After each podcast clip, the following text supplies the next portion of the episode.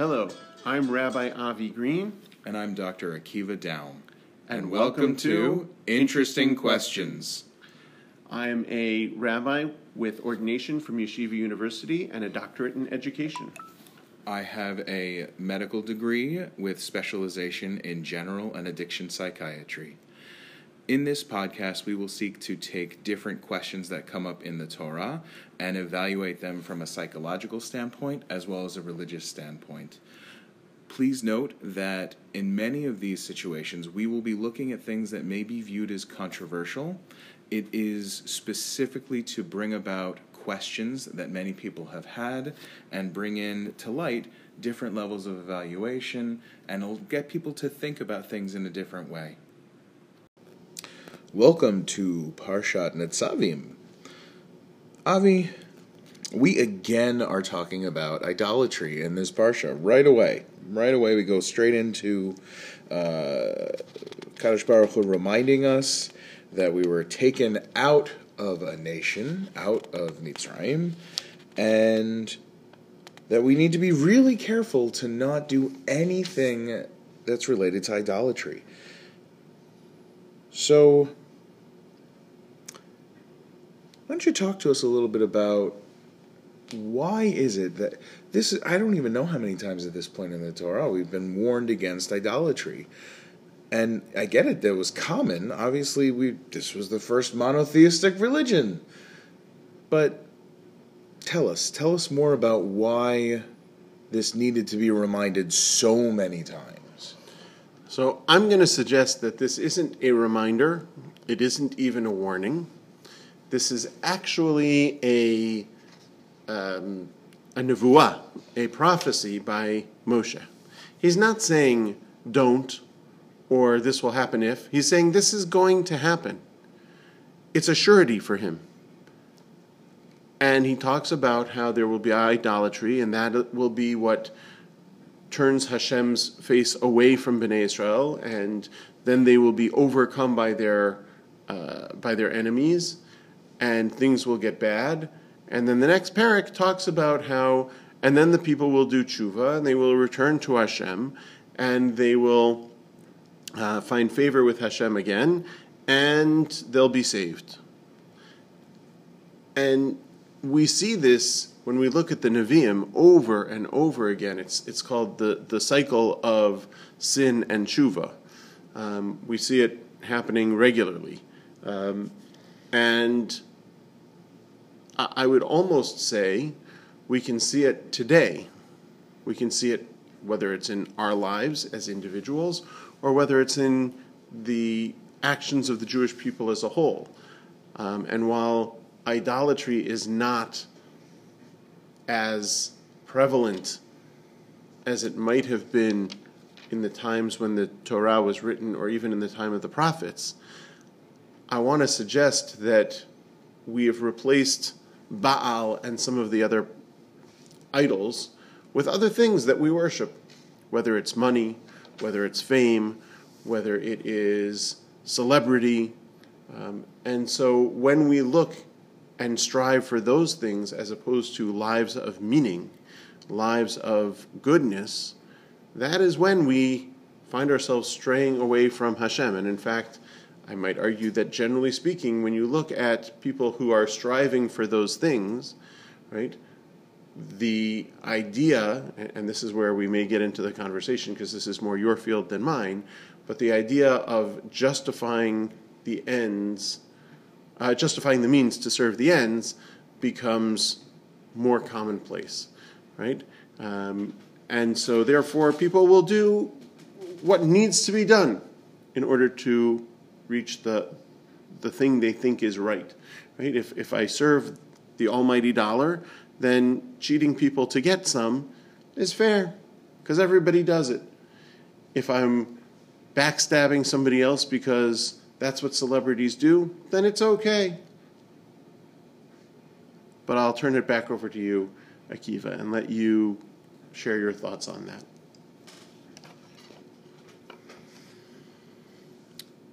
So it's definitely something that is very prevalent. And, you know, it's interesting to me that when you specifically point out the idea of fame, notoriety. And when we think about in many fields, those who end up having notoriety, sometimes, yeah, it's because of the terrible things they do. We can all think of a a number of financial advisors who have become infamous over the years. We can think about mobsters who have become infamous. Movies have been made. We remember these people over and over again. And even some of the some of those notable famous people, um, celebrities, we remember them in part because of the terrible deeds that they've done. I don't need to go on and list the names and people, but I'm pretty sure that even in hearing that in the 30 seconds, we've been able to come up with a number of names on that list.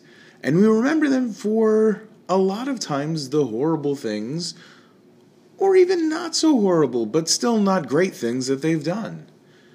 And yet, at the same time, when you were talking about those who are famous and those who have at the same time strived for doing something meaningful and doing something good, I can think of so many names within so many different fields, at least those with which I am more intimately involved with, where I can think of people who it's it's this interesting balance where they do have quite significant notoriety within the groups that know them.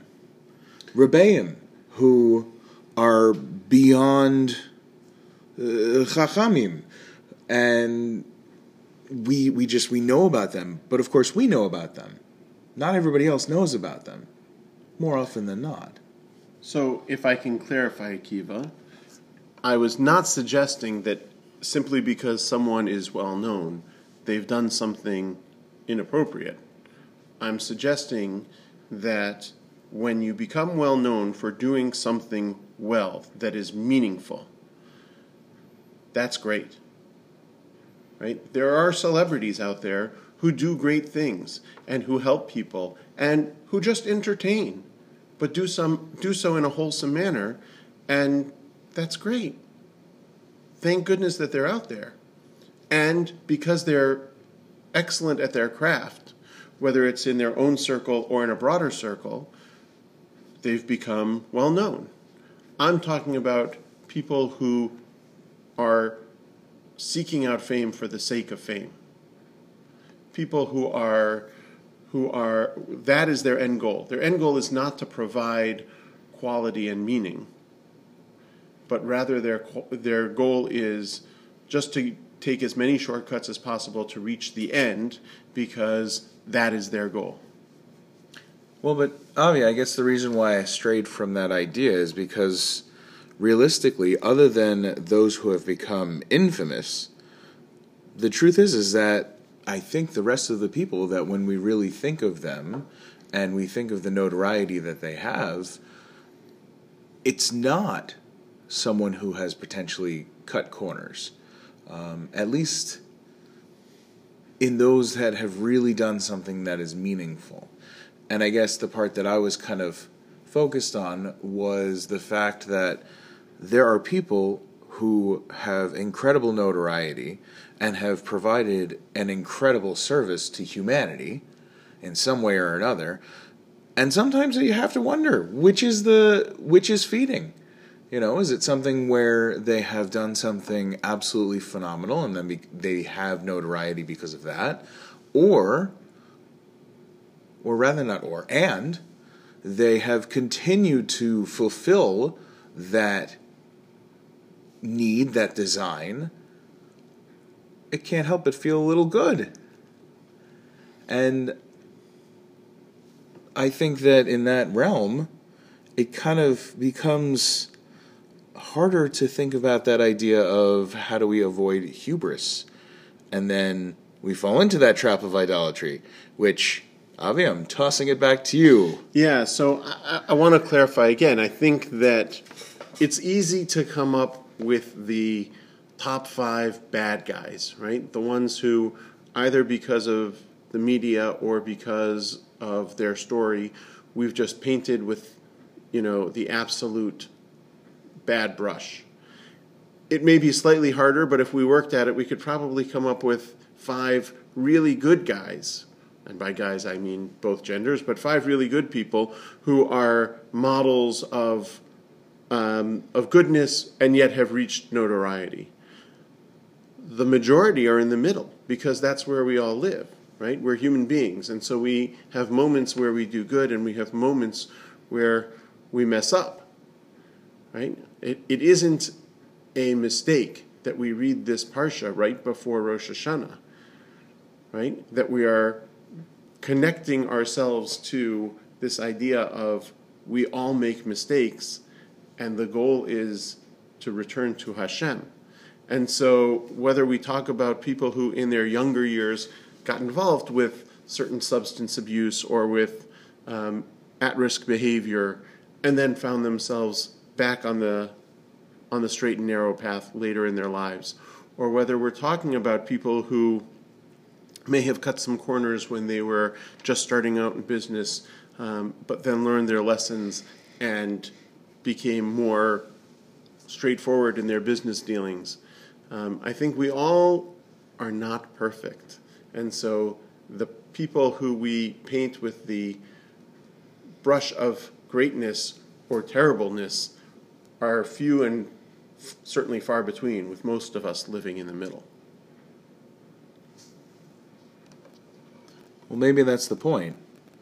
Maybe that's why we have this balance right here and this this tossing out in the parsha of the idolatry and then the reminder of don't idolize anyone or anything because nothing's perfect. And you always have a chance to repent. And so so Avi, let's talk a little bit about repentance what does that look like for for Judaism and in general we'll talk maybe a little bit about what that looks like for people. So my favorite description of repentance comes from the Rambam, Maimonides, who talks about if you made a mistake, well, let me take half a step back in Judaism, we use the word chet, which too often is translated as sin, but it really means to miss the mark, as if you were pulling back on an arrow with a bow, and when you let the arrow fly, you missed the mark.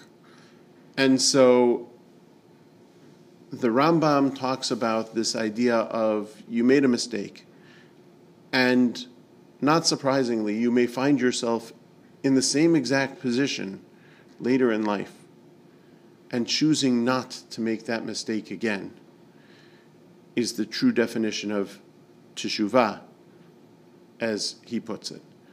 Um, to me, that is a beautiful idea. The sense of recognizing one's own mistakes and making a conscious choice and effort to not repeat them at the same time, I think there is another component as well, and that is the idea of apologizing and forgiving, because I think those are two sides of the same coin. On the one hand, when we injure another, it's important that we meaningfully and truthfully reflect on what we've done and apologize to them maybe by trying to put ourselves in their shoes, um, and try to put aside feelings of hurt and feelings of anger that we may feel because others have hurt us, so that when they come to us and ask for their forgiveness, or maybe even when they don't ask us for their forgiveness, we are willing to forgive them as well. Can you uh, enlighten us some more on, on that? Because I know there are some programs that include those pieces as their steps, and, and I imagine there's pieces you can add to that. So, yeah, I'm gonna I'm gonna take it a uh, a step back before we even get to being old enough to you know potentially understand what it is that the the steps imply within recovery. And I'm going to quote a different theologian saying I'm sorry is the first step and the second is how can I help? which comes to us from the great Fred Rogers. Um, not too often do we get to quote other religious clergy in this podcast, but you know, he kind of says the same thing, and I think that pulls the point of where the humanity comes in and where it's not unique to just Jews. And I think that really this a lot of what's in this parsha can really be expanded upon to those other human beings on the planet because we can all do with a little bit of humble apologizing and correcting our mistakes. And yeah, that is something that is done often in recovery. Um, there is a whole series of, of steps that involve taking account, taking stock of the things that you've done wrong, who you've wronged, and then going and making an amends to those individuals uh, as best as one can. And I think that it's it's very interesting, of course, that this is one of those pieces that really that's biggest piece of Elul. Figure out what you've done, think about everything you've done. And you know, even even in in Yom Kippur, right? When we when we read all of the series of Al where we miss the mark. You know, I can remember reading that when I was much younger, reading it and reading the translation, seeing what these things meant, and saying, wow, I, I committed every one of these. Of course, as I got older, I took a look and I said, you know, of course I did. They're all pretty broad. And at the same time, and Avi, I'll, I'll leave you to fill in if you if you know, but I believe there was a great commentator who said that someone who looks at the al Chayts and says, I have not committed any of these, is probably the most guilty of committing all of them. And again, it's that opportunity of really taking a look and being able to say, I made a mistake. I screwed up. I did something I shouldn't have done. Sometimes it's as simple as a word or a tone that might have been disrespectful to one's parents, even if it was unintentional. It could have been putting a morsel of food in your mouth without a bracha, forgetting to thank Hakadosh Baruch Hu for providing everything for us. Um, I, I think it's a nice opportunity that we can remember where we have we have a chance to say that we're sorry, to say that we've made a mistake, and for those who we can be more specific with, then of course be more specific, take the opportunity to own what you've done and make a mis- and and the mistake that you've made, correct it, don't repeat it. And for those where we maybe can't think of a specific incident, just being more mindful of what you're doing, being more thoughtful with your actions and your words can truly make a positive impact and a positive difference, probably in ways that we don't know. And maybe that circles back to how do we have someone gain notoriety for the right reasons? Sometimes just being thoughtful with what you do and figuring out how can I make a difference for me in a positive way. And it just so happens that other people notice that that's positive for them too.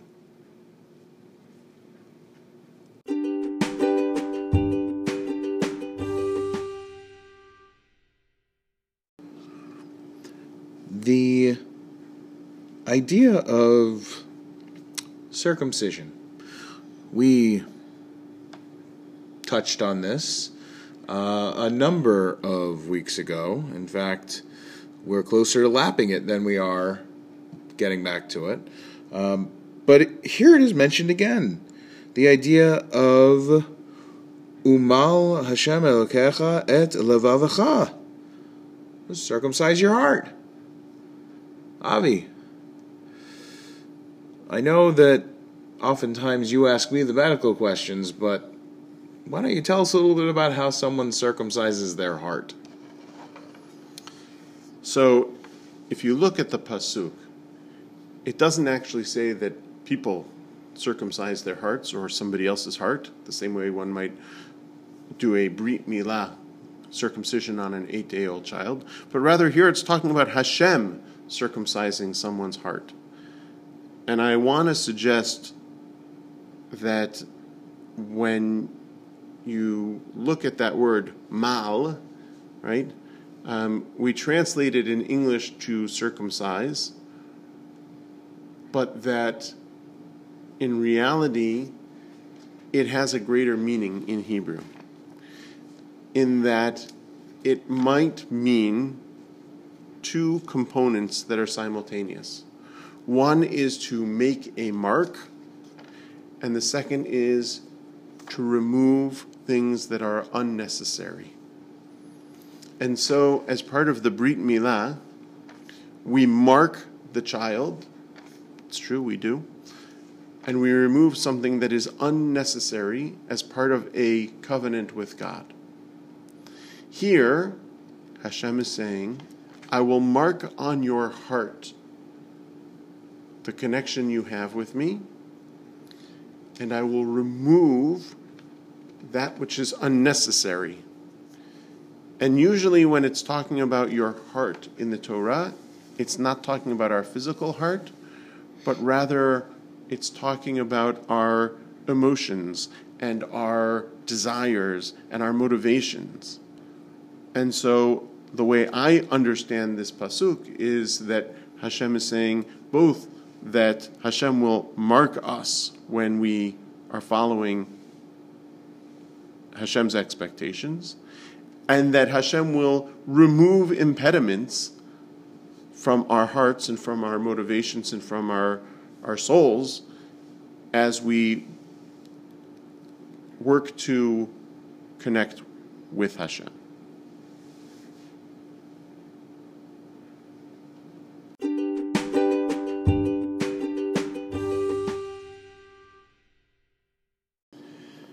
So Akiva, at the end of the parsha, it says, "Rei natati lefanecha hayom et ha'chaim ve'et hatov ve'et ha'mavet ve'et hara."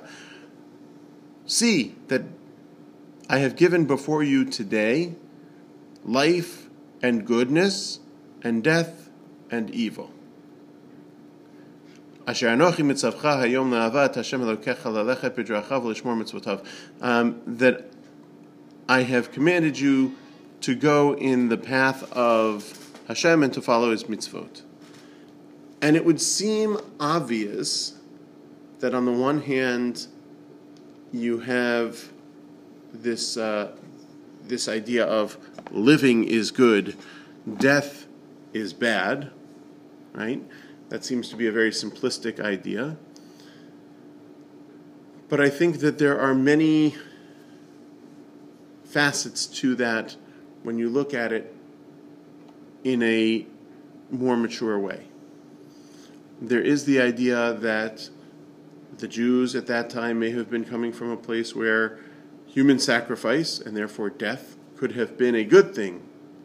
They may have been coming from it from a perspective of there are times where life is so hard that maybe not living seems like a better option. Um, and it may have even been where they were looking at this idea of life and saying, what is the purpose? And so I was hoping you might elucidate us on at least some of those in terms of the choice of choosing life over choosing death.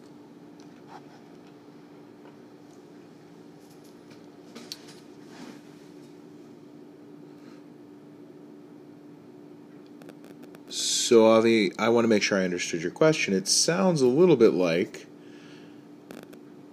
what is the meaning of life? Uh, in which case, I will defer to uh, the great uh, text that we have for that, Uh, 42.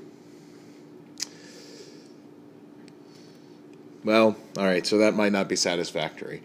Uh, I, I, don't know what the meaning of life is. Um, some, much wiser than I, have argued that the meaning of life is to not die, um, which of course we all fail at, including those who have postulated that the meaning of life was to not die. Um, others have postulated that the meaning of life is to succeed what does succeed mean? For some, it's, as we talked before, it's being wealthy, it's being uh, known, it's being famous, even being infamous. Most of us will exist. We will leave some kind of footprint. And the question might be well, what footprint is being left and, and what footprint is worth leaving. Um, when I when I was 17, I attended the Alexander Muss High School in Israel program, and one of our teachers asked us at we were I believe we were at the gravesite of Chana Senesh, and he asked us to consider who's going to attend our funeral. Who attends your funeral? The people whose lives you touched. Who, who wants to hear whether or not you're around? Again, the people whose lives you touched. So, I suppose that really the question is, and the answer is, how can we affect people's lives in a positive way, help them to succeed, help them to grow, help them to know what the next steps are and what to do and what not to do.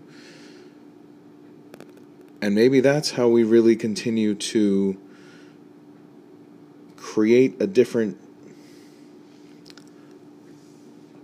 a different place that we live in. Um, you know, there's so much focus right now on doing something good for the environment, doing something for the planet. The truth is is that why do we need to do something good for the planet? Well, I think George Carlin said it really well. We need to do stuff for the planet because we need a place to live. So, why do we need to take care of things? Why is environmentalism so important? Because we have to have an environment in which we can live. And why is it so important that we take care of our children? Because we want them to have a better life than we have. And, and no, not everybody ascribes to that philosophy. However, I don't know too many people who truly don't want that philosophy. They may not know how to get there. They may not do the right things. As we said before, we all make mistakes. We all do things that we shouldn't do, sometimes knowingly, some more often than not unknowingly. We all screw up. But how is it that we choose life and, and choose good? I think we just keep trying. And I think we try and do whatever we can. And, you know, now we have all sorts of things. People think that they're doing what's good. They may be, they may not be. But whether whether you believe that this law is okay, that law is okay, I think if we at least looked at these things as people were trying to do something that they thought was the right thing to do, you may not agree with it.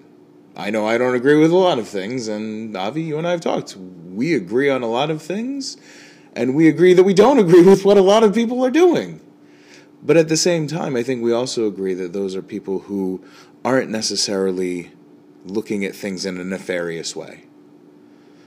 So I really think that in order to have any more progress, to move past last week's Parsha, where we really talked about, and I admittedly was kind of more in the doldrums about where we are as, as humanity, I would say that this is our opportunity. This week, this Parsha, is our opportunity to try and really do something different.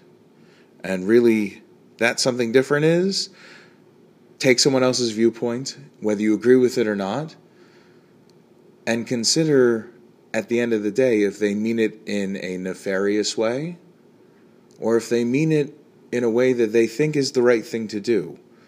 You don't have to agree with it. I don't expect you to.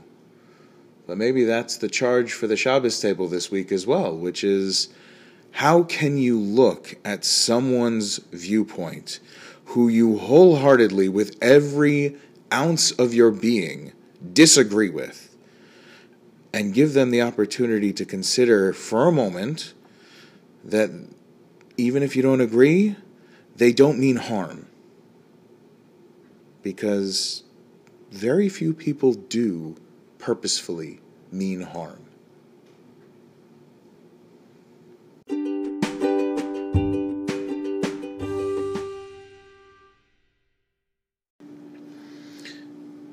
Avi, one of the things that's very wonderful about this parsha is it points out how the Torah is not hidden. The Torah is is available and, and should be available for our, for all of us. So why don't you talk about the number of ways in which the Torah is so accessible and how we can add it more to our lives in general? So I think the most important piece is the fact that Moshe, the Torah, Hashem specifically say, right? Um, talking about ki hamitzvah hazot asher anochi mitzavcha hayom lo nifleti mimcha that this mitzvah which I am giving you today, this mitzvah of the, of the Torah, isn't far from you um, and isn't isn't hidden from you. Um, lo b'shamayim he. It's not up in heaven to say who's going to provide it for us, but rather it's something that's accessible. And I think that this is something that people need to take to heart. Too often, I've seen where it's, well, the rabbi does that, right? Um, I grew up in a movement where it was much easier to say, well, the rabbi will be my shaliach, will be my my uh, messenger for that. So he does all the praying. He does the Torah reading. He's the one who goes to synagogue every week, and I can just show up when it's convenient or when I feel like it or when it's the high holidays. And that's not the way Judaism works. Judaism, in and of itself, is really meant to be a community of participation in that every single person plays a role. Some are teachers, some are leaders, some are followers. But you can't have one person in the synagogue doing everything. You actually need at least 10 in order to be able to do everything because you need a minyan. And at the same time, while while you know there may be somebody who is a trained leader. At the same time, you might even say one person cannot run everything in the synagogue. You need a Kohen, you need a Levi, right? And and so all of these pieces that you have from the ideal need different people. And so it's supposed to be participatory. And here the Torah is telling us it is available for you to access it. Does that mean that sometimes it's going to be difficult? Yes. As one of my friends says, sometimes you have to chew a little glass to really understand what it's all about. You have to do the hard work to make it happen. But it's possible. Whether you're reading Torah in English, whether you're studying it in Hebrew, whether you're studying it with a friend or a neighbor, it's accessible. There is always something there to learn. I can't imagine taking a piece and saying, nah, didn't get anything out of it. Now, did I get everything out of it? Unlikely. And were there things in it I didn't understand? Also likely. But it's there, it's accessible. It takes a little bit of work, but it can be done.